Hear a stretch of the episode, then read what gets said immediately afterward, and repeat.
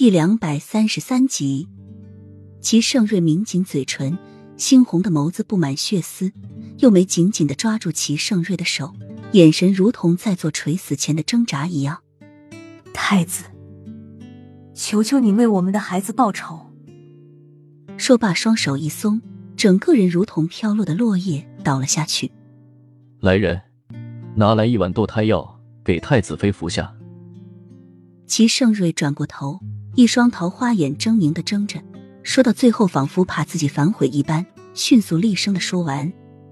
红怕仿佛听到了世界某日到来的消息，他竟然这么残忍的想要杀掉他自己的孩子给梅妃报仇，那可是他自己的孩子啊！还有两个月，他的孩子就要出生了，他竟然能做出这么残忍的事情来。那一刻，雨涵什么也听不到，什么也看不到，脑子里一遍一遍的回荡着他说的话。都说虎毒不食子，而他连自己的亲生孩子也不放过。一个孩子死了，就要用另外一个孩子的性命去偿还。在他眼中，连他的孩子也有区别吗？雨涵惊愕的瞪大眼眸，泪珠早已不知不觉从眼眶中溢出，沾惹在睫毛上，顺着没有血色的脸颊滑落嘴中。一碗堕胎药已经放在了他的面前。他却已经还没从惊愕、震惊、绝望中回过神来，给我灌进去！齐盛瑞又残酷的下了一道命令。小西子哭着跪下来，起身哀求，而齐盛瑞却像没有听到一样。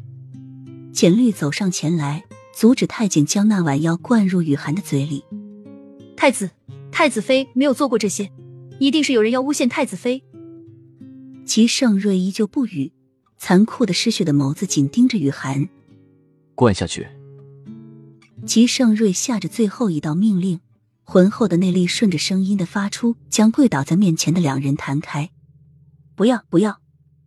雨涵从震惊中惊醒，大声的尖叫着，紧闭着双唇，不让太监将药灌进去。他的孩子还没来得及看一看这人世，他怎么能让他死？浅绿看着太子，猩红了双眼。